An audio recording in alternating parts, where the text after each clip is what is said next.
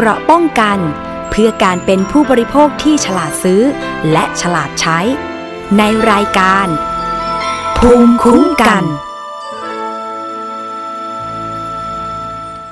สวัสดีค่ะ คุณผู้ฟังคะขอต้อนรับเข้าสู่รายการภูมิคุ้มกันรายการเพื่อผู้บริโภคนะคะ วันนี้พบกับดิฉันชนาทิพไพรพงษ์เช่นเคยค่ะ ติดตามรับฟังได้ทุกช่องทางจากไทย PBS Podcast นะคะ ไม่ว่าจะเป็นเว็บไซต์หรือแอปพลิเคชัน และนอกจากนั้นยังมีสถานีวิทยุที่กำลังเชื่อมโยงสัญญาณอยู่ในขณะนี้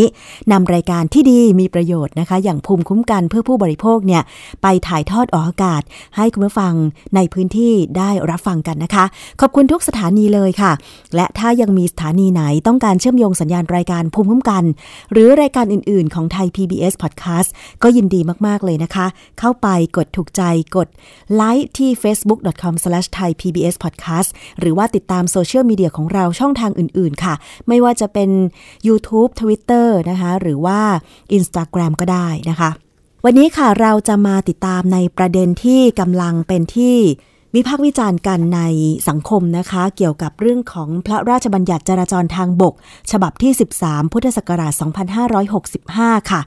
ซึ่งใจความสำคัญเนี่ย ก็ถือว่าเป็นการแก้ไขเพิ่มเติมนะคะ กฎหมายว่าด้วยการจราจรทางบกค่ะ ในราชกิจจานุเบกษานะคะ ได้มีการประกาศเมื่อวันที่ 6 พฤษภาคม 2565 แก้ไขเพิ่มเติมกฎหมายว่าด้วยการจราจรทางบกค่ะ ซึ่งเนื้อหาใจความสำคัญในกฎหมายฉบับนี้นะคะก็คือในมาตรา 7 ให้ยกเลิกความในมาตรา 123 แห่งพระราชบัญญัติจราจรทางบก พุทธศักราช 2522 ซึ่งแก้ไขเพิ่มเติมโดยคำสั่งหัวหน้าคณะรักษาความสงบแห่งชาติที่ 14 ทับ 2560 เรื่องมาตรการเพิ่มประสิทธิภาพ การบังคับใช้กฎหมายว่าด้วยการจราจรทางบก ลงวันที่ 21 มีนาคม พุทธศักราช 2560 และให้ใช้ความต่อไปนี้แทน มาตรา 123 ภายใต้บังคับมาตรา 123 ทับหนึ่งในขณะขับรถยนต์ ผู้ที่อยู่ในรถยนต์ต้องปฏิบัติตามหลักเกณฑ์และเงื่อนไขดังต่อไปนี้ วงเล็บหนึ่งผู้ขับขี่ต้องรัดร่างกายด้วยเข็มขัดนิรภัยไว้กับที่นั่งตลอดเวลาในขณะขับรถยนต์ วงเล็บสองคนโดยสาร วงเล็บกอคนโดยสารที่นั่งแถวตอนหน้าและที่นั่งแถวตอนอื่น ต้องรัดร่างกายด้วยเข็มขัดนิรภัยไว้กับที่นั่งตลอดเวลา ในขณะโดยสารรถยนต์ วงเล็บขอ คนโดยสารที่เป็นเด็กอายุไม่เกิน 6 ปี ต้องจัดให้นั่งในที่นั่งนิรภัยสำหรับเด็ก หรือนั่งในที่นั่งพิเศษสำหรับเด็กเพื่อป้องกันอันตราย หรือมีวิธีป้องกันอันตรายในกรณีที่เกิดอุบัติเหตุ วงเล็บคอ คนโดยสารที่มีความสูงไม่เกิน 135เซนติเมตรต้องรัดร่างกายด้วยเข็มขัดนิรภัยไว้กับที่นั่ง หรือมีวิธีการป้องกันอันตรายในกรณีที่เกิดอุบัติเหตุ ไม่ว่าจะนั่งแถวตอนใด ในกรณีที่ผู้ขับขี่หรือคนโดยสารมีเหตุผลทางสุขภาพ อันไม่สามารถรัดร่างกายด้วยเข็มขัดนิรภัยไว้กับที่นั่งได้ ให้ได้รับการยกเว้นไม่ต้องปฏิบัติตามความในวรรคหนึ่ง แต่บุคคลนั้นต้องมีวิธีการป้องกันอันตรายในกรณีที่เกิดอุบัติเหตุ ที่นั่งนิรภัยสำหรับเด็กและที่นั่งพิเศษสำหรับเด็ก เพื่อป้องกันอันตรายตามวงเล็บสองวงเล็บขอ และวิธีการป้องกันอันตรายในกรณีที่เกิดอุบัติเหตุ ตามที่บัญญัติไว้ในมาตรานี้ ให้เป็นไปตามที่ผู้บัญชาการตำรวจแห่งชาติกำหนดไว้ นี่คือใจความสำคัญที่กำลังเป็นที่วิพากษ์วิจารณ์กันนะคะ เกี่ยวกับเรื่องของที่นั่งนิรภัยสำหรับเด็ก หรือเรียกเป็นภาษาอังกฤษว่าคาซีทเป็นที่นั่งที่เหมาะสำหรับขนาดร่างกายของเด็กในแต่ละช่วงวัยแต่ละช่วงอายุนะคะ ทีนี้ประเด็นที่เขาพูดถึงกันก็คือเรื่องของมาตรฐานหนึ่งละ และอีกเรื่องหนึ่งก็คือราคาของคาซีทหรือที่นั่งนิรภัยสำหรับเด็กว่ามันแพง พ่อแม่บางคนอาจจะไม่มีกำลังที่จะซื้อได้ ช่วงนี้นะคะดิฉันจะไปพูดคุยกับรองศาสตราจารย์นายแพทย์อดิศักดิ์ผลิตผลการพิมพ์ ผู้อำนวยการสถาบันแห่งชาติ เพื่อการพัฒนาเด็กและครอบครัว มหาวิทยาลัยมหิดลค่ะ ถึงความจำเป็นความสำคัญของการใช้ที่นั่งนิรภัยสำหรับเด็กในรถยนต์หรือว่าคาซีทเนี่ยนะคะ จำเป็นอย่างไร แล้วก็เรื่องของราคา มีข้อเสนออย่างไรบ้างสำหรับพ่อแม่หรือผู้ปกครองที่อาจจะกังวลว่า คาซีทที่ขายในเมืองไทยเนี่ย จะมีราคาแพงมากเกินไปไหม จะมีกำลังซื้อไหม หรือจะมีข้อเสนอให้ภาครัฐเนี่ยช่วยทำให้ราคามันถูกลงหรือช่วยค่าใช้จ่ายด้านนี้อย่างไรนะคะ เราไปพูดคุยกับคุณหมอค่ะ สวัสดีค่ะ คุณหมออดิศักดิ์คะในเรื่องของความจำเป็นจริงๆ พูดกันมากว่าเกือบ ยี่สิบปีนะฮะคืออุบัติเหตุทางถนนนี่เป็นไซกันตายอันดับสองของเด็ก แล้วก็กำลังจะแซงเป็นอันดับหนึ่งนะจมน้ำเนี่ยมันลดลงเร็วมากนะฮะแล้วก็ตอนนี้อุบัติเหตุทางถนนเนี่ยมันเพิ่มขึ้นไปเรื่อยๆนะในเรื่องของรถยนต์เนี่ยก็เพิ่มขึ้นมาแทนที่มอเตอร์ไซค์นะฮะปัจจุบันเนี้ยเด็กเสียชีวิตจากรถยนต์เนี่ยประมาณปีละเกือบร้อยห้าสิบคนนะฮะแล้วก็การลักษณะการเสียชีวิตเนี่ยเวลาไปในจุดเกิดเหตุเนี่ย ก็จะเห็นนะว่าเขากระเด็นกระดอนออกมานอกรถนะฮะสภาพศพบางทีก็อยู่นอกรถนะฮะแล้วก็เอ่อหลายรายอยู่ในรถแต่ไม่ได้อยู่ตรงตำแหน่งที่นั่งนะฮะเป็นการลอยกระแทกนะฮะกับโครงสร้างภายในรถยนต์ปกติการป้องกันการเสียเสียชีวิตการบาดเจ็บภายในรถยนต์จากการเดินทางเนี่ยวิธีการเนี่ยหลักการง่าย ๆเลยนะฮะคือการยึดเหนี่ยวผู้โดยสารทั้งหมดเนี่ยให้อยู่กับที่ และตัวรถยนต์เนี่ยตัวโครงสร้างรถยนต์เนี่ยเขาออกแบบพัฒนาอย่างต่อเนื่องเรื่อยๆนะฮะให้โครงสร้างเนี่ยมันสามารถที่จะครอบคลุมผู้โดยสารที่อยู่ภายในเขาเรียกเหล็กหุ้มเนื้อไงรถยนต์เนี่ยนะแล้วก็มีการออกแบบเอ่อตลอดเวลานะฮะไม่ให้มันไปทิ่มแทงนะฮะแล้วก็พัฒนาทั้งวัสดุทั้งวิธีการเวลาพลังงานมันกระทบมันจะยุบตัวลงอย่างไรอะไรเงี้ยเพราะฉะนั้น ขอเพียงผู้โดยสารยึดตัวเองให้อยู่กับที่นะฮะไม่เคลื่อนตัวต่อตามความเร็วรถยนต์ เมื่อรถยนต์หยุดนะฮะมีความเร็วเป็นศูนย์แล้วนะผู้โดยสารภายในอย่าเคลื่อนตัวต่อตามความเร็วรถยนต์เท่านั้นเองนั่นคือหลักการป้องกันการออกกฎหมายเข็มขัดนิรภัยนะอันนั้นก็ถือว่าเป็นการที่ออกบอกกับประชาชนแล้วนะว่าระบบยึดเหนี่ยวเนี่ยสำคัญมากนะ แต่ว่าระยะเนี้ยเออ เด็กๆ ยังมีคาซิทไม่เพียงพอยังราคาสูงอยู่ ซึ่งเวลามันก็ล่วงเลยมากว่า 20 ปี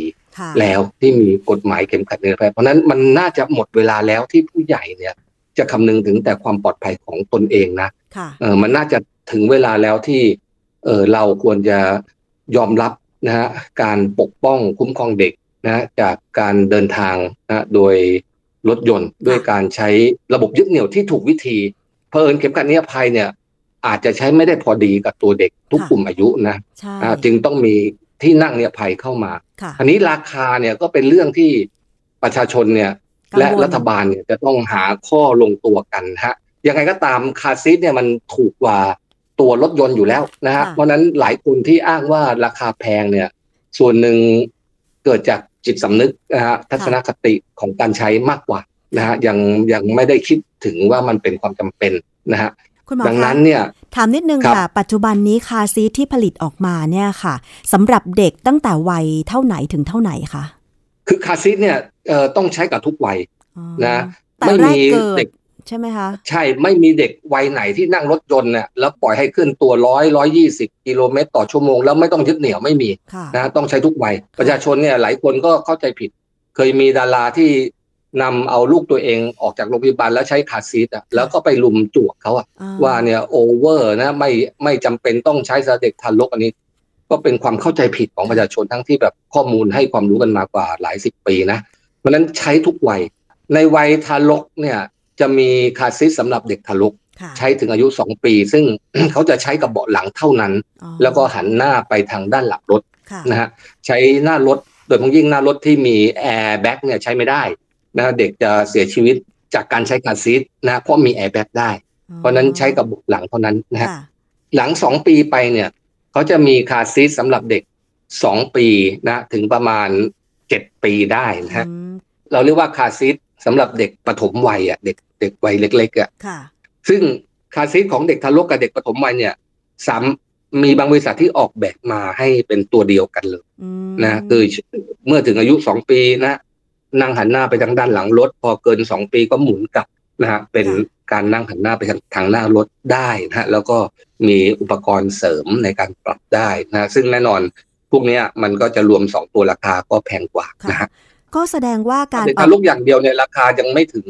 ที่มีมาตรฐานถูกต้องตามมาตรฐานเนี่ยราคายังไม่ถึงสี่พันเลยค่ะ นะที่มีที่มีขายกันในตลาดนะฮะอ๋อแล้วก็ได้มาตรฐานด้วยนะค่ะแต่ถ้าเป็นคาร์ซีทที่ใช้สองวัยถึงอายุเจ็ดปีได้แน่นอนราคาก็จะสูงขึ้นไปนะฮะค่ะแล้วก็ถ้าผลิตในประเทศที่แตกต่างกันนะค่าแรงแตกต่างกันราคาก็สูงกว่าคาร์ซีทหลายบริษัทเลยนะต่อให้เอ่อมีแบรนด์จากยุโรปหรืออะไรก็ตามแต่ ก็ไปผลิตที่ประเทศจีนอืมซึ่งทำให้ราคาถูกลงมากค่ะนะแล้วก็ภาษีนำเข้าก็อาจจะต่ำมากเลยเนื่องจากมี มีความร่วมมือทางด้านการค้ากันคุณหมอพอคะอายุเจ็ดปีไปเขาเรียกว่าใช้เก้าอี้เสริมค่ะนะคาร์ซีทแบบเก้าอี้เสริมมหรือเรียกว่า booster ค่ะอันเนี้ยเป็นการยกยกระดับที่นั่งของเด็กให้สูงขึ้นอืมแล้วก็ใช้ตัวยึดเหนี่ยวเป็นเข็มขัดนิรภัยของรถยนต์ ซึ่งตัวนี้จะจะถูกมากเลย แล้วก็มาตรฐานก็ก็ถูกต้องด้วยนะค่ะเออตัวนี้จะราคาตั้งแต่พันกว่าบาทขึ้นไป เพราะฉะนั้นตัวที่แพงจะมีอยู่ตัวเดียวก็คือตัวที่ใช้ระหว่างสองถึงเจ็ดปี หรือว่าแรกเกิดถึงเจ็ดปีนะฮะอื มันจะมีอยู่ชุดเดียวนะซึ่งรัฐบาลเนี่ยก็ควรจะมีมาตรการการส่งเสริมการใช้นะเช่นมีสับสิไดมีการคืนเงิน มีตั๋วคืนเงินนะเมื่อซื้อหรือว่าจะเป็นบริษัทประกันภัย บริษัทกลางนะ ซึ่ง ควรจะส่งเสริมเรื่องนี้มานานแล้วนะแต่ก็ไม่ไม่ได้ส่งเสริมอย่างจริงจังอะนะบริษัทกลางเอ่อมีการแสดงความคิดเห็นในสื่อสังคมออนไลน์เท่าที่ดิฉันไปอ่านนะคะ คุณหมออดีศักดิ์บอครักบว่า บริษัทรถยนต์ที่เจ้าของรถไปซื้อเนี่ยก็น่าจะแถมคาร์ซีทมาให้ หรือบางคนก็บอกว่าก็น่าจะเป็นสวัสดิการของภาครัฐออกคนละครึ่งดีไหม หรือว่าถ้าเกิดว่าใครมีลูกก็สามารถไปยื่นความจำนงขอรับฟรีได้เลยอะไรประมาณนี้นะคะ คุณหมอ เรื่องนี้นี่ก็ดีหมดนะฮะพวกค่ะนี้พวกนี้ก็ดีหมดเลย อ่า ดีหมดทุกอย่างเลยจริงๆแล้วรัฐบาลเนี่ยเคยทำความพยายามรณรงค์หลายรอบนะฮะเช่น เคยรณรงค์ให้ในโครงการเรียกว่า first line home หรือว่ากลับบ้านอย่างปลอดภัย คือการเดินทางครั้งแรกในชีวิตอะออกจากโรงพยาบาลนะค่ะตอนนั้นทำสี่โรงพยาบาลใหญ่ทั่วประเทศค่ะนะฮะแล้วก็มีคาร์ซีทให้ให้ยืมเฉยๆอ๋อให้ยืมนะฮะแล้วก็นำกลับไปนะฮะกลับบ้านไปนะฮะแล้วก็ เอออันนี้เพื่อไปเปลี่ยนทัศนคติเนาะค่ะนะฮะแล้วก็สามารถที่จะต้องการใช้ระยะยาวด้วยการจ่ายกันคนละครึ่งบริษัทเอกชนก็ช่วยตอนนั้นน่ะนะฮะค่ะในการที่จะสนับสนุนนะฮะแต่โครงการเหล่านี้มันก็ไม่เคยประประสบความสำเร็จในระยะยาวเลย เพราะอะไรนะฮะคะเพราะคุนั้ณนหมอตัวทั้งสองส่วนนะก็คือส่วนของประชาชนเองเนี่ยเนื่องจากการใช้ในปริมาณที่น้อยๆนะแล้วเพื่อนข้างๆ ไม่ใช้เอ่อ โรงพยาบาลข้างๆก็ไม่ได้ใช้นะ ใช้แต่โรงพยาบาลนำร่องเนี่ยพวกเนี้ยคือบรรยากาศของทั้งสังคมไงนะกฎหมายก็ยังไม่ออกค่ะนะพวกนี้ก็มีส่วนเหมือนกัน เพราะฉะนั้นส่วนหนึ่งเรื่องราคาก็เป็นเรื่องที่ถูกยกมาเสมอค่ะนะเมื่อพูดเรื่องเนี้ยเหมือนหมวกกันน็อกเด็กแต่เราจะสังเกตนะเลยค่ะ คุณหมอใช่ไหมคะเราจะสังเกตนะหมวกกันน็อกเด็กใบละร้อยกว่าบาทเนี่ยค่ะนะฮะทุกวันเนี้ยังไม่ใช้เลยอืมเพราะฉะนั้นใช่จริง ๆ แล้ว ไม่ใช่เกี่ยวกับราคาอย่างเดียว ราคาอาจจะมีส่วนนะ แต่ว่าจริง ๆ แล้วการลดราคาการอะไรเป็นโปรโมชั่นเป็นการแบบน่าจะแบบทำให้เกิดความนิยมทำให้แบบสนุกสนานในการใช้มากขึ้นนะราคาลดมีของแถมมีอะไรอันนี้ดีนะค่ะแต่ในความเป็นจริงก็คือว่า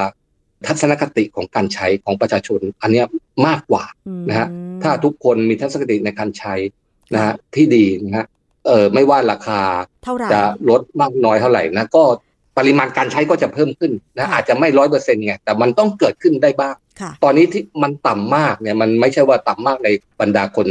ยากจนหรือว่าไม่มีเงินหรือคนชนชั้นกลางที่รายได้ต่ำอย่างเดียวนะคุณหมแต่อมัคะนมันมันไม่มีใช้ทั้งคนรายได้สูงด้วยนะฮะมันไม่ใช่ว่า มันมีมันมีความกังวลถึงขั้นว่า เอ๊ะเอ่อปริมาณคาร์ซีทที่จำหน่ายในเมืองไทยเนี่ย มันจะเพียงพอไหมถ้าเกิดกฎหมายบังคับแบบนี้ถึงขนาดนั้นเลยนะคะ คุณหมอมันเพียงพอพวกนี้ไหคะมันเป็นไปตามกลไกการตลาดนะถ้าค่ะถ้าคุณยังไม่ใช้เลยอะแล้วคุณต้องการขใครองจะเอาเต็มามตขายลาดใช่ไหมคะมันมันใครเขาจะขายใช่ไหมค่ะถ้าคุณไม่ใช้เลยเนี่ยนะราคาเนี่ยขอให้ถูกก่อนเนี่ย มันจะเป็นไปได้อย่างไรนะฮะค่ะมันโอ้โหผลิตมาก็นะแต่ว่าผู้ผลิตเนี่ยนะหลายปีที่ผ่านมามีผู้ผลิตหลายเจ้านะที่พยายามจะผลิตในประเทศที่ราคาต้นทุนต่ำกว่า แล้วก็ราคาลงมาถึง 4,000 5,000 บาท ในตัวที่มันควรจะเป็นที่บางบริษัทขายถึง 3 4หมื่นค่ะมันก็มีนะ แล้วก็ได้มาตรฐานด้วยนะคุณหมอ แล้วก็ไปไม่รอดอะดิฉันแล้วก็เห็นเรียบร้อยหมดบริษัทเหล่าเนี้ยดิฉันเห็นในนิตยสารฉลาดซื้อที่เขามีการทดสอบคาร์ซีทเผยแพร่เมื่อเดือนสิงหาคมปี 2563 นะคะ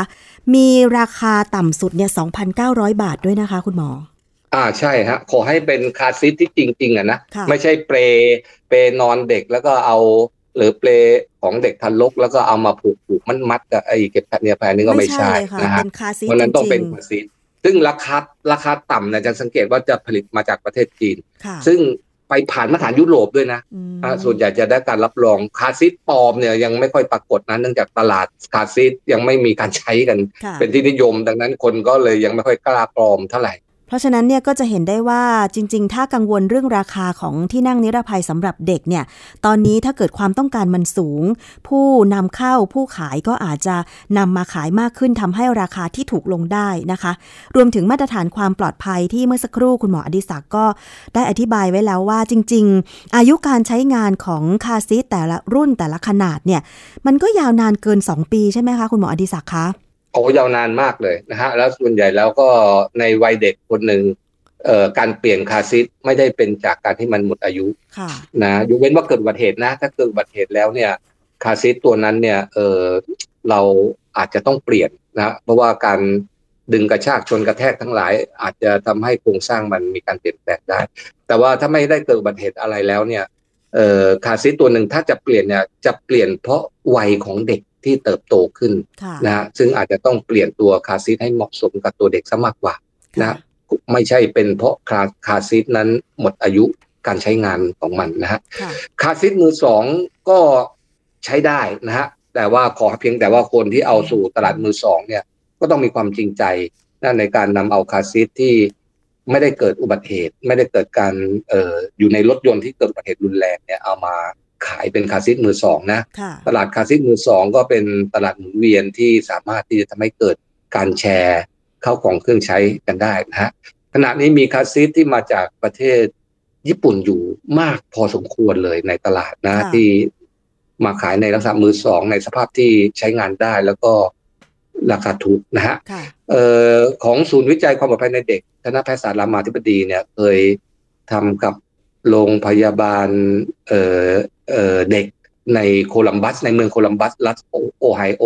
ในการที่จะนำเอาคาซิตมือสองที่สภาพใช้งานได้นะฮะ มีการรับรองสภาพเนี่ยเข้ามาเทิน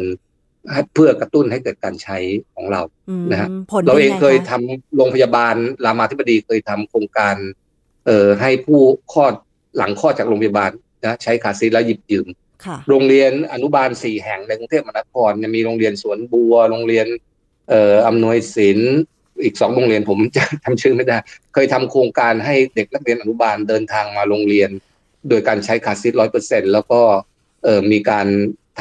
ำคาซีเพื่อการหยิบยืมเพื่อการหยิบยืมหมุนเวียนกันในโรงเรียน ซึ่งก็สามารถที่จะรักษาระดับการใช้ได้นะฮะเพราะฉะนั้นสิ่งเหล่านี้ก็เป็น วิธีการหมุนเวียนการใช้หรือว่าการใช้ร่วมกันของสังคมนะอันนี้ก็อาจจะเป็นอีกวิธีการหนึ่ง เพื่อลดค่าใช้จ่ายด้วย อันนี้ก็อยากจะนำเสนอประเด็นเรื่องของที่นั่งนิรภัยสำหรับเด็กหรือคาซีทเนี่ยหลักๆ ก็คือเพื่อความปลอดภัยของตัวเด็กนะคะ เวลาเกิดอุบัติเหตุจะไม่ไปกระแทกจนบาดเจ็บหรือเสียชีวิตนะคะ รวมทั้งเรื่องของราคาถ้าผู้ปกครอง ยังกังวล ซึ่งตอนนี้คุณหมอคะมันใกล้จะเปิดเทอมแล้วด้วยนะคะ กลางเดือนพฤษภาคมนี้ก็อาจจะต้องไปเรียนที่โรงเรียนกันนะคะ หลังจากที่อาจจะไม่ได้เรียนมาปีสองปีอันนี้อีกเรื่องที่สำคัญอีกเรื่องหนึ่งครับ คือไม่ใช่เรื่องของความปลอดภัยของเด็กอย่างเดียวนะ แต่มันเป็นเรื่องของความคิดของสังคมด้วย เนื่องจากการออกมาตรการความปลอดภัยเนี่ย เราเรียกว่าเป็นเป็นการออกกฎหมายส่วนบุคคลนะ บังคับให้คนใส่หมวกกันน็อกบังคับ บังคับให้คนใส่เข็มขัดนิรภัยนะฮะเเพื่อให้เกิดความปลอดภัยนะ แต่บังคับผู้ใหญ่แล้วไม่บังคับเด็ก นะถามว่า เอ๊ะ ความปลอดภัยอันนี้เราเออเราเซิร์ฟผู้ใหญ่อย่างเดียวนะแต่ว่าทำไมเราถึงไม่ให้เกิดความปลอดภัยในเด็กทำไมเข็มขัดนิรภัยมีกฎหมายเข็มขัดนิรภัยเพื่อยึดเหนี่ยวตัวผู้ใหญ่ทำไมไม่ต้องยึดตัวเด็กนะทำไมรถยนต์ติดเข็มขัดนิรภัยมาให้แต่เด็กใช้ไม่ได้อะเออแล้วเวลาเกิดอุบัติเหตุเด็กก็เป็นผู้เสียชีวิตไม่ใช่ผู้ใหญ่นะอันนี้มันน่าจะเป็นแนวคิดของสังคมนะ ว่ากฎหมายในเชิงบังคับส่วนบุคคลจริง ๆ แล้วเนี่ย สิทธิความปลอดภัยนั้นต้องคำนึงถึงผู้ที่ไม่สามารถช่วยเหลือตัวเองได้ก่อนนะต้องน่าจะคิดถึงตัวเด็กก่อนนะไม่ใช่ผู้ใหญ่ดิฉันว่าหลักๆ น่าจะเกิดจากแนวคิดของผู้ใหญ่ที่ อาจจะบอกว่าเดี๋ยวเด็กก็โต ถ้าซื้อคาซีทไปเนี่ย อาจจะทำให้สิ้นเปลือง อันนี้คือแนวคิดที่หนึ่งนะคะ แต่ว่าลืมคิดไปว่าอ๋อเด็กนั้นคือคนที่คุณรักใช่ไหมใช่ไหมคะคุณหมอ ครับใช่ครับฮะอาจจะต้องมาเปลี่ยนแนวคิดของผู้ใหญ่เพราะว่าผู้ใหญ่ก็คือผู้ที่จะจ่ายตังค์เพื่อความปลอดภัยของเด็กนะคะ คุณหมอคะ ถูกต้องฮะอันนี้คือจริง ๆ แล้วคงควรจะคำนึงได้เวลาแล้วแหละผมคิดว่ามันใช้เวลายาวนานในการออกกฎหมายเข้มขัดนิรภัยมาจนถึงวันเนี้ยค่ะนาน่าจะถึงเวลาที่เราเห็นว่าเด็กๆ หลายคนต้องเสียชีวิต เพราะว่าเอ่อเข็มขัดนิรภัยที่เราเห็นว่ามีความสำคัญในการยึดเหนี่ยวคนเนี่ยนะไม่ได้เหมาะสมกับตัวเด็กเลย แล้วก็เด็กๆที่เสียชีวิตไปเพราะว่าไม่มีระบบยึดเหนี่ยวเหมือนกับค่ะผู้ใหญ่ในภายในรถยนต์ วันนี้ต้องขอบพระคุณนะคะ เกี่ยวกับเรื่องของคาซีทหรือที่นั่งนิรภัยสำหรับเด็กๆ คุณหมออดิศักดิ์กรุณาอธิบายถึงความจำเป็น แล้วก็เรื่องของข้อเสนอนะคะ เรื่องของราคาที่ผู้ใหญ่หลายคนอาจจะกังวล บางบ้านอาจจะมีลูกหลายคนอาจจะต้องติดที่นั่งนิรภัย หลายที่นั่งกลัวว่าที่ในรถจะไม่พอด้วยนะคุณหมอมีมีมีการแสดงความคิดเห็นแบบดีด้วยนะคะ อย่างเช่น ถ้าเป็นรถยนต์เก๋งสี่ที่นั่ง นะคะมีลูกสองคนข้างหลังก็ติดสองที่นั่งก็เต็มแล้วอะไรอย่างเงี้ย แล้วเผื่อคุณย่าคุณยายขึ้นมา ก็อาจจะนั่งกันเบียดเบียดๆอะไรอย่างเงี้ยค่ะ คุณหมอให้แนวคิดยังไงดีคะก็ก็คือในรถยนต์เนี่ย การเดินทางในรถยนต์เนี่ยมันต้องมีความปลอดภัยค่ะอย่างที่ผมบอกอะนะรถยนต์เนี่ยนั่งได้กี่ที่นั่งก็ต้องมีระบบยึดเหนี่ยวตามที่นั่งนั้นค่ะนะเช่นคุณจะนั่งกันห้าคนนะตอนหลังนะ เอ่อนั่งสามคนก็ต้องมีเข็มขัดนิรภัยตรงกลางค่ะเขาต้องออกแบบมา ซึ่งก็เราก็เห็นว่าเข็มขัดนิรภัยมี ทุกตำแหน่งที่มีเข็มขัดนิรภัยก็เป็นทุกตำแหน่งที่สามารถยึดติดเอ่อที่นั่งนิรภัยได้ทั้งหมดเช่น เช่นเดียวกันค่ะนะหลักการก็เท่านี้นะ แต่การที่คุณเอาเด็กไปนั่งอุ้มนั่งตากนั่งเลย นั่นก็คือคุณทำลายระบบความปลอดภัยของรถยนต์ คุณก็ต้องรับความเสี่ยงไปค่ะนะคราวนี้ถ้าเขาออกกฎหมายคุ้มครองความเสี่ยงนั้นเนี่ยคุณก็ทำไม่ได้นะ เหมือนกับ เวลาคุณไปต่างประเทศแล้วคุณขึ้นรถแท็กซี่อะค่ะนะฮะเขาคุณพาเด็กไปเขาก็ไปหลังรถหยิบเอาคาร์ซีทออกมาอ๋อนะเพราะกฎหมายบ้านเขาบังคับใช้ค่ะนะคุณมาคนเกินคาร์ซีทเขาไม่มีที่วางคุณก็ต้องเรียกอีกคันหนึ่งอ๋อนะมันก็ตรงไปตรงมา เพราะฉะนั้นคือมันเรื่องนี้มันก็เป็น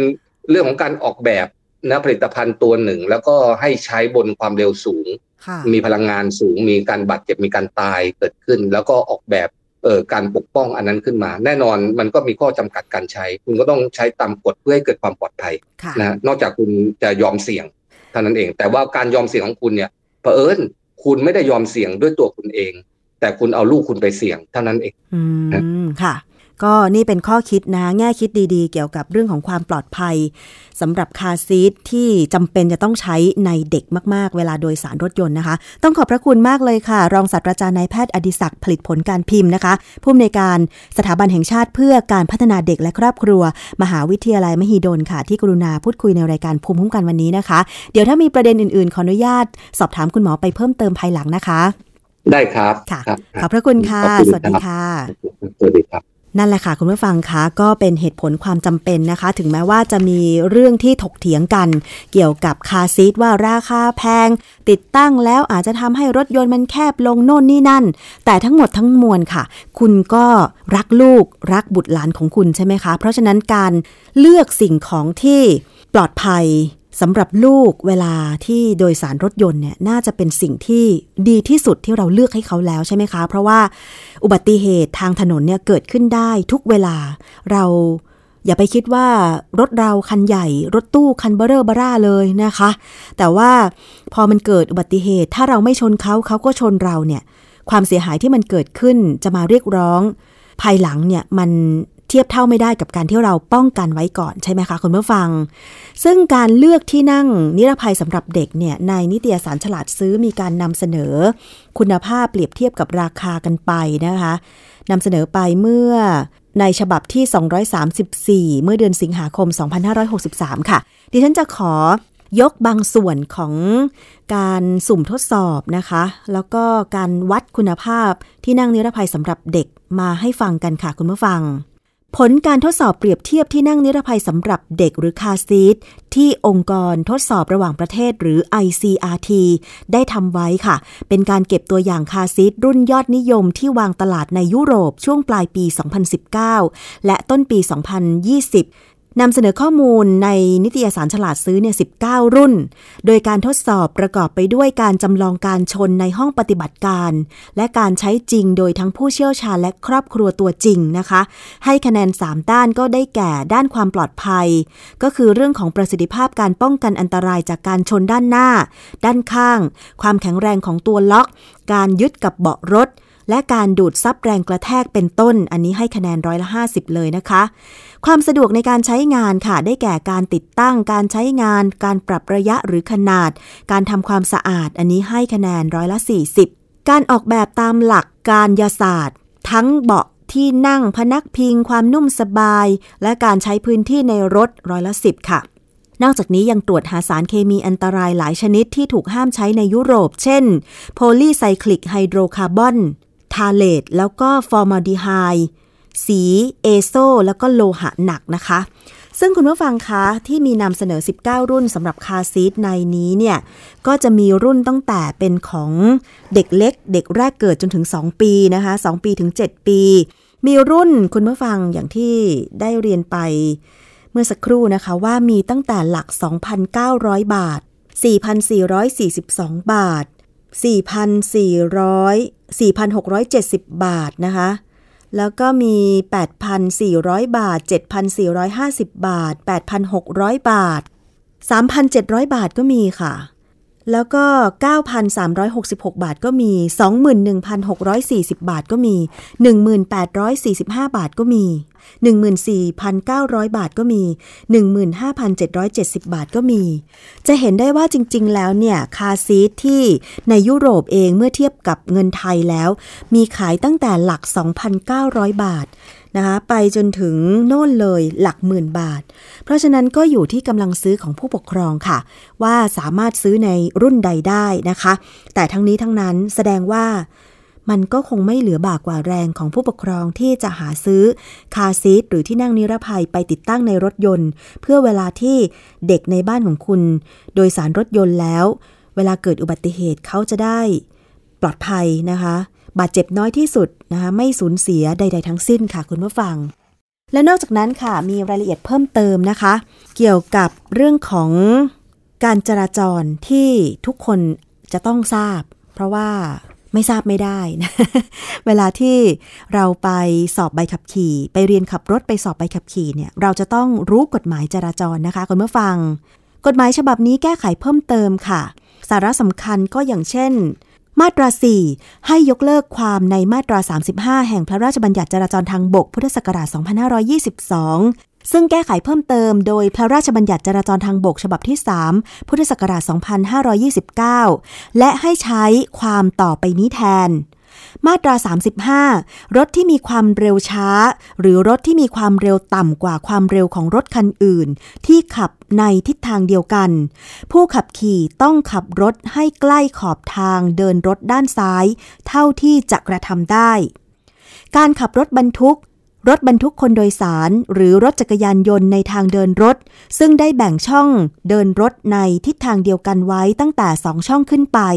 หรือซึ่งได้จัดช่องเดินรถประจำทางด้านซ้ายไว้โดยเฉพาะ ผู้ขับขี่ต้องขับรถในช่องเดินรถด้านซ้ายสุด หรือใกล้เคียงกับช่องเดินรถประจำทาง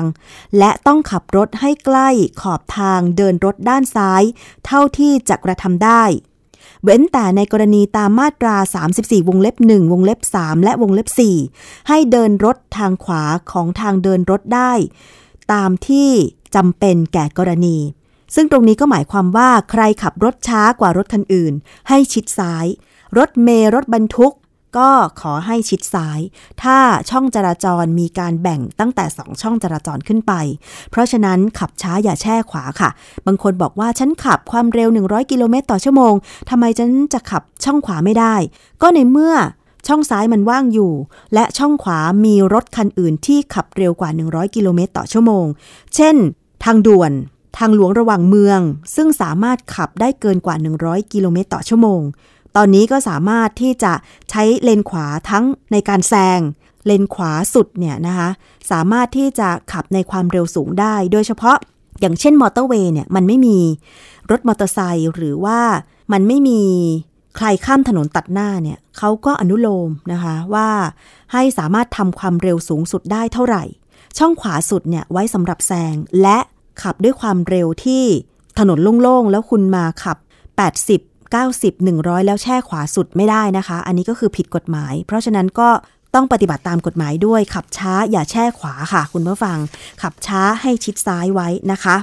แล้วสาระสำคัญอีกมาตราค่ะก็คือ มาตรา 5 ให้ยกเลิกความในมาตรา 43 แห่งพระราชบัญญัติจราจรทางบก พุทธศักราช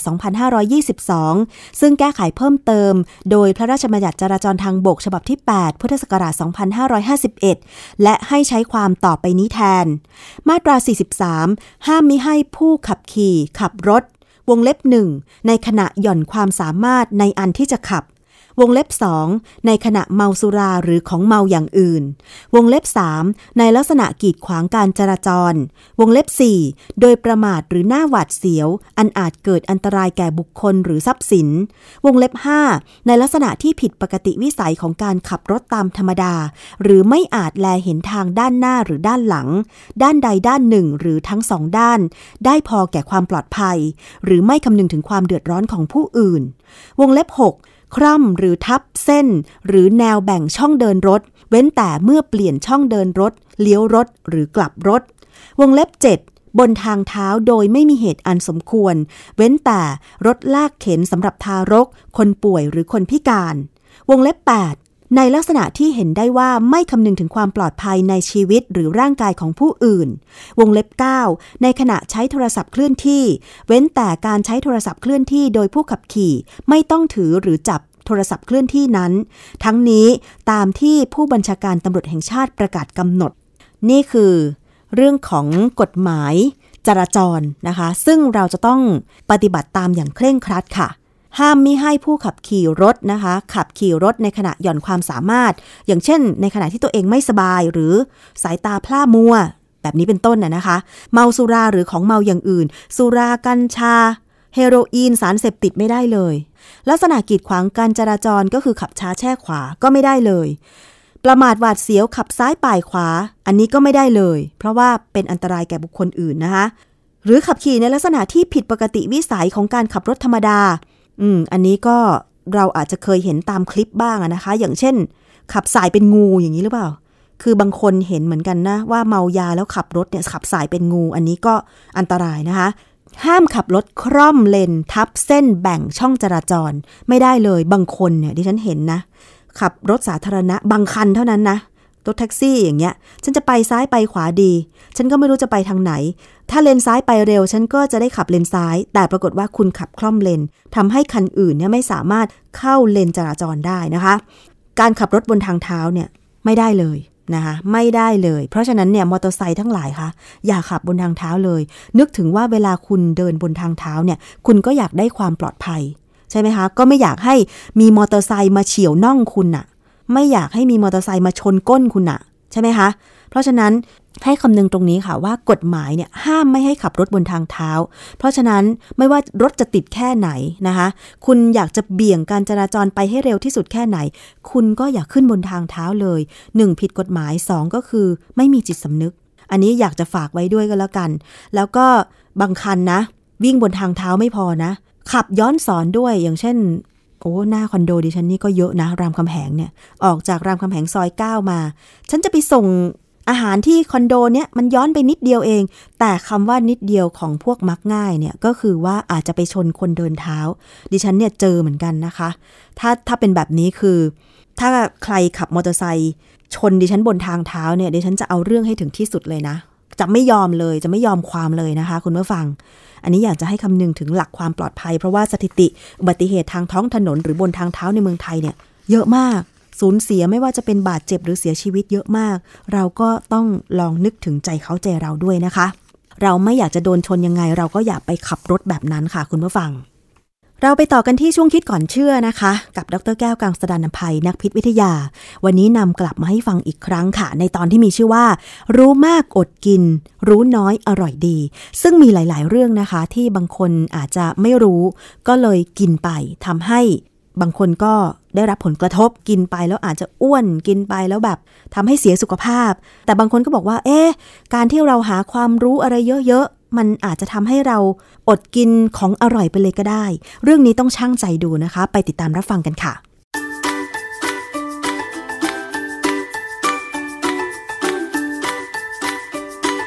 ช่วงคิดก่อนเชื่อ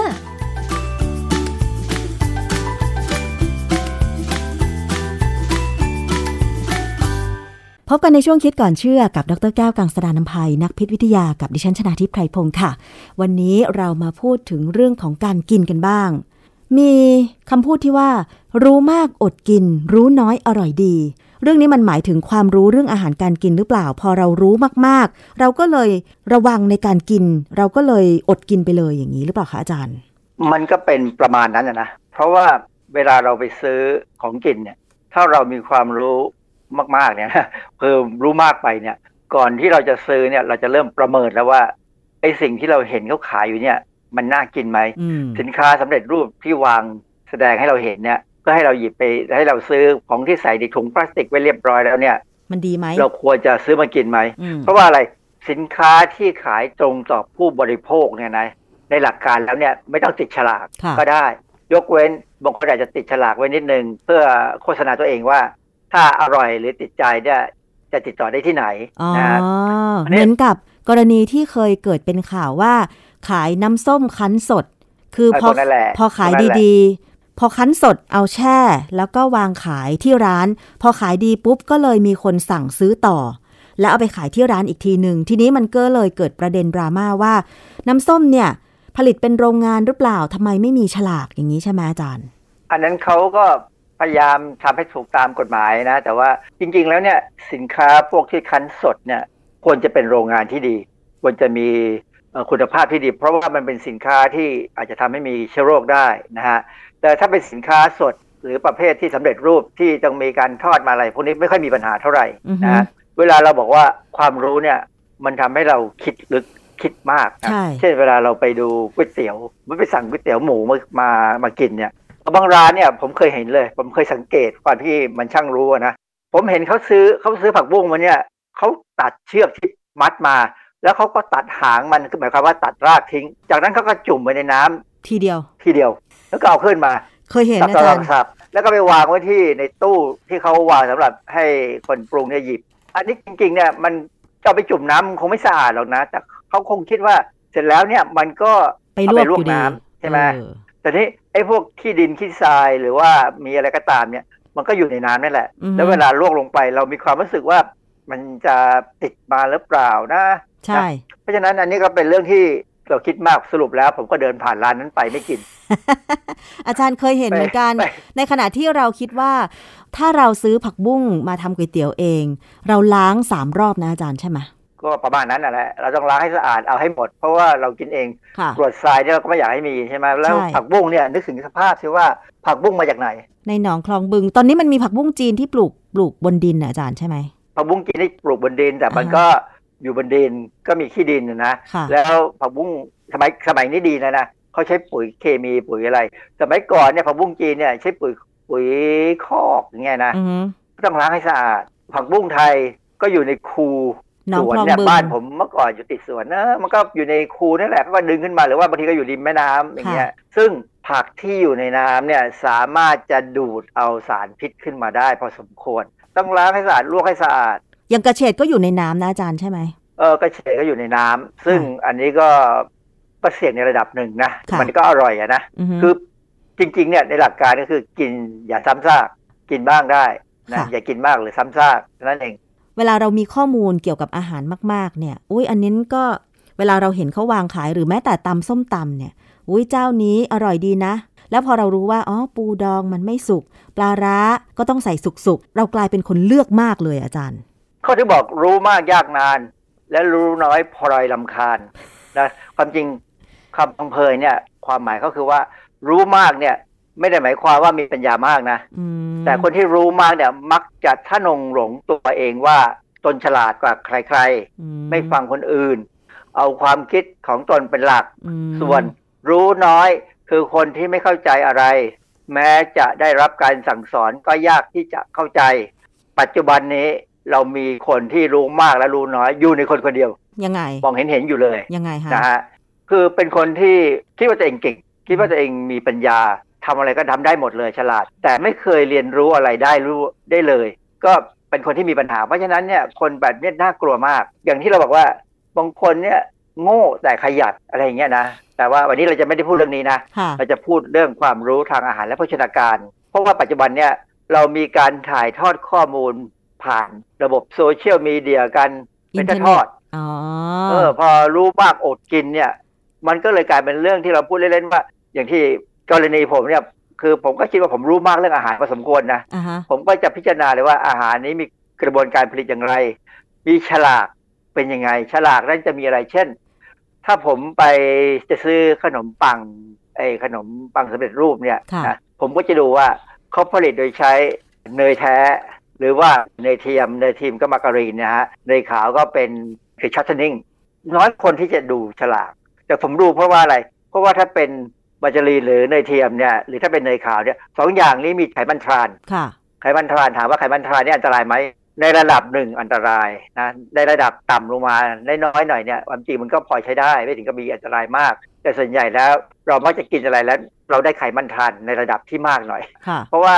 อาหารเนี่ยความอร่อยมันอยู่ที่ไขมันอืมแต่ว่าผู้ผลิตเนี่ยถ้าเขาจะต้องใช้เนยแท้ๆหรือ butter เนี่ย มันก็เพิ่มต้นทุนเขาก็ขายถูกไม่ได้อือฮึแต่ความจำเป็นที่เขาต้องขายให้มันราคาไม่แพงเขาก็เลยต้องใช้ของที่มันถูกค่ะนะฮะเราพูดถึงตัวอย่างที่อาหารที่คนไทยควรคำนึงก่อนที่จะกินเนี่ยนะก็คืออย่างส้มตำเนี่ยพูดไปแล้วว่าส้มตำเนี่ยถ้าใส่ปูดอง ใส่ปลาร้าใส่กุ้งสด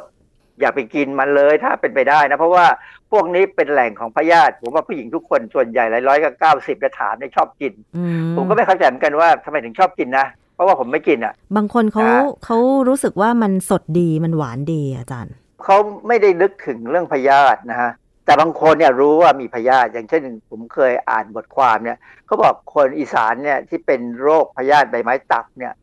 ไปสัมภาษณ์เขาเนี่ยเขาบอกเขารู้ แต่ว่าถ้าเป็นเมื่อไหร่เขาก็มามาที่โรงพยาบาลคณะเวชศาสตร์เขตร้อนมหาวิทยาลัยมหิดลเพราะที่นี่มีหมอเก่งมากเลย เชื่อไหมว่าคณะเวชศาสตร์เขตเขตร้อนของมหิดลเนี่ยนะ มีหมอที่เก่งเกือบจะที่สุดในโลกเลย เกี่ยวกับโรคพยาธิอืมในประเทศเขตร้อนค่ะเรามีตัวอย่างเยอะมาก เรามีเรื่องอะไร subject ให้ศึกษาเยอะนะฝรั่งเนี่ยหลายหลายประเทศนะเขาต้องไม่มาเรียนที่เรา อ๋อเหรอ เพราะว่าเออออย่างอย่างต่างประเทศเขาอาจจะไม่ค่อยกินของดิบมั้งยกเว้น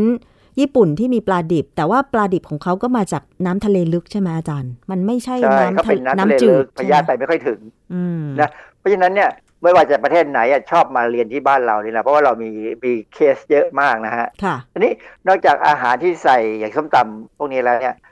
ขนมที่เป็นเบเกอรี่เมื่อกี้ผมเล่าให้ฟังแล้วไงว่า ถ้าใส่เนยเทียมนะมาการีน หรือเนยขาวคือ shortening เนี่ยนะพวกนี้เนี่ยก็จะเป็นอันที่จะมีไขมันทรานส์ ซึ่งถามว่ากินมากกินมากอันตรายแน่เพราะบางทีมันบางคนกินกินหมดกล่อง ซื้อมาเป็น กล่องสามสี่สิบห้าสิบาทเนี่ยกินหมดเลย เพราะว่ามันบางทีมันก็อร่อยอะนะบางบางยี่ห้อเนี่ยอร่อยดี ผมก็ชอบกินนะแต่พอถ้าเห็นเป็นไขมันทรานกับมาการีนเนี่ยผมก็จะหยุดผมไม่กินแล้วผมก็กินนิดเดียวค่ะถ้าจะเป็นนะตั้งแต่ดิฉันจัดรายการภูมิคุ้มกัน แล้วก็ได้ทราบเกี่ยวกับเรื่องของไขมันทรานส์เนยชนิดต่าง ๆ เนี่ย ก็ทำให้ดิฉันระวังเหมือนกันนะ อันนี้จะเข้าข่ายแบบรู้มากอดกินหรือเปล่าอาจารย์วันนี้รู้มากแล้วอดกินแน่เพราะว่า เราจะกังวล เราจะกังวลความจริงผมเคยนึกอยากจะพูดเรื่องไขมันทรานให้ยาวๆอะนะค่ะแต่ว่าก็อย่ามันยาวไปมันจะเป็นวิชาการมาก คือไขมันทรานเนี่ยถามว่ากินไปถ้ากินนิดเดียวเนี่ยเป็นไงไหมไม่เป็นไรเพราะว่าไขมันทรานเนี่ยร่างกายใช้เป็นพลังงานได้อือฮึแต่ปัญหาอย่างหนึ่งคือว่าเอ่ออวัยวะที่จะใช้ไขมันทรานเป็นพลังงานได้คือตับอืมันไม่มีอวัยวะอื่นดังนั้นพอตัดถ้าใช้ไขมันทรานเนี่ยนะถ้าเรากินทรานไขมันทรานเยอะๆเนี่ย มันใช้ไม่หมดอือฮึ ตอนเนี้ยมันถึงจะเอาไปสร้างเป็นคอเลสเตอรอลค่ะทำให้เรามีไอตัว LDL เยอะเพราะคอเลสเตอรอลใน LDL จะสูงนะฮะเพราะฉะนั้นไขมันเอ่อทรานส์ส่วนมากมันจะอยู่ในอาหารที่ใช้ไขมันอย่างเช่น มาการีนที่เป็นเนยเทียม แล้วมันหอมด้วยอาจารย์ อันนี้เขาแต่งสีแต่งกลิ่นนะฮะจริงๆ มันไม่มีไม่มีกลิ่นอ๋อนะฮะมันไม่มีกลิ่น เพราะว่า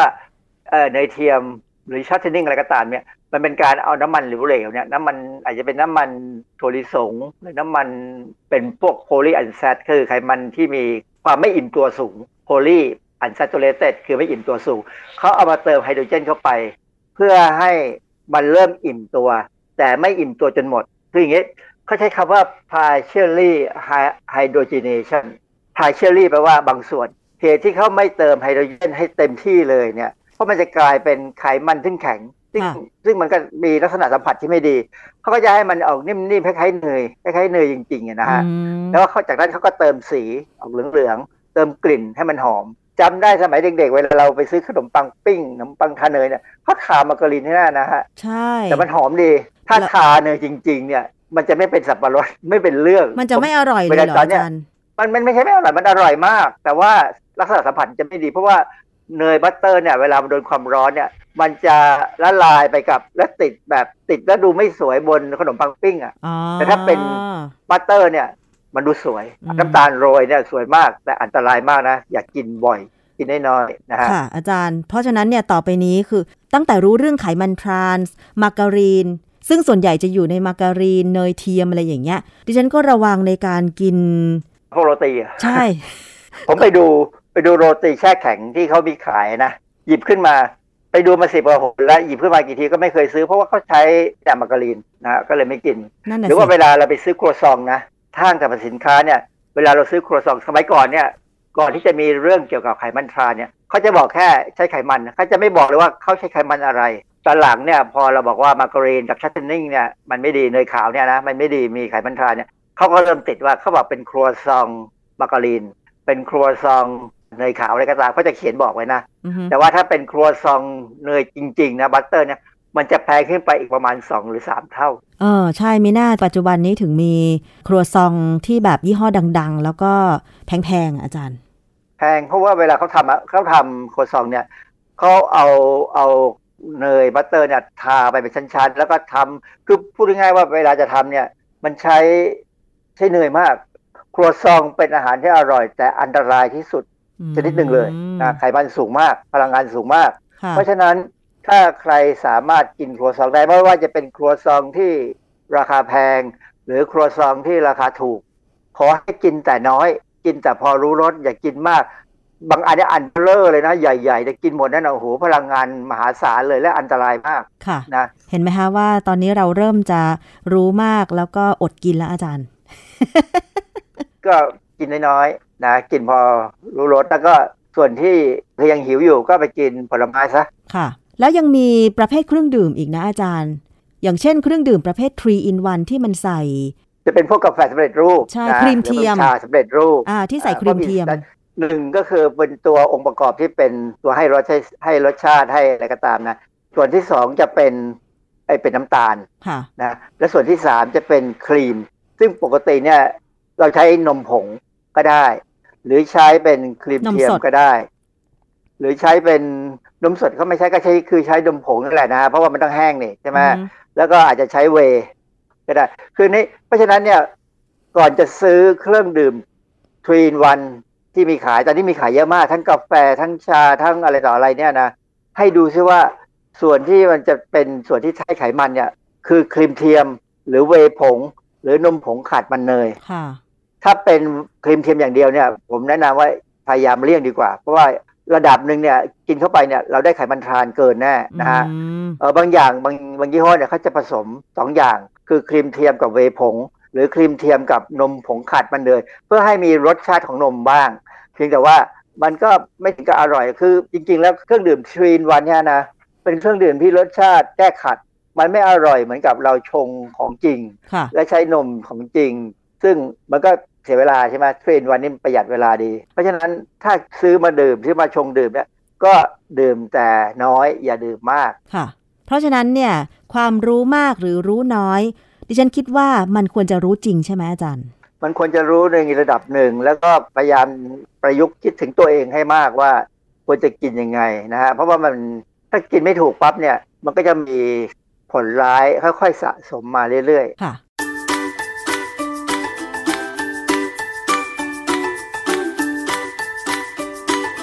ช่วง คิดก่อนเชื่อ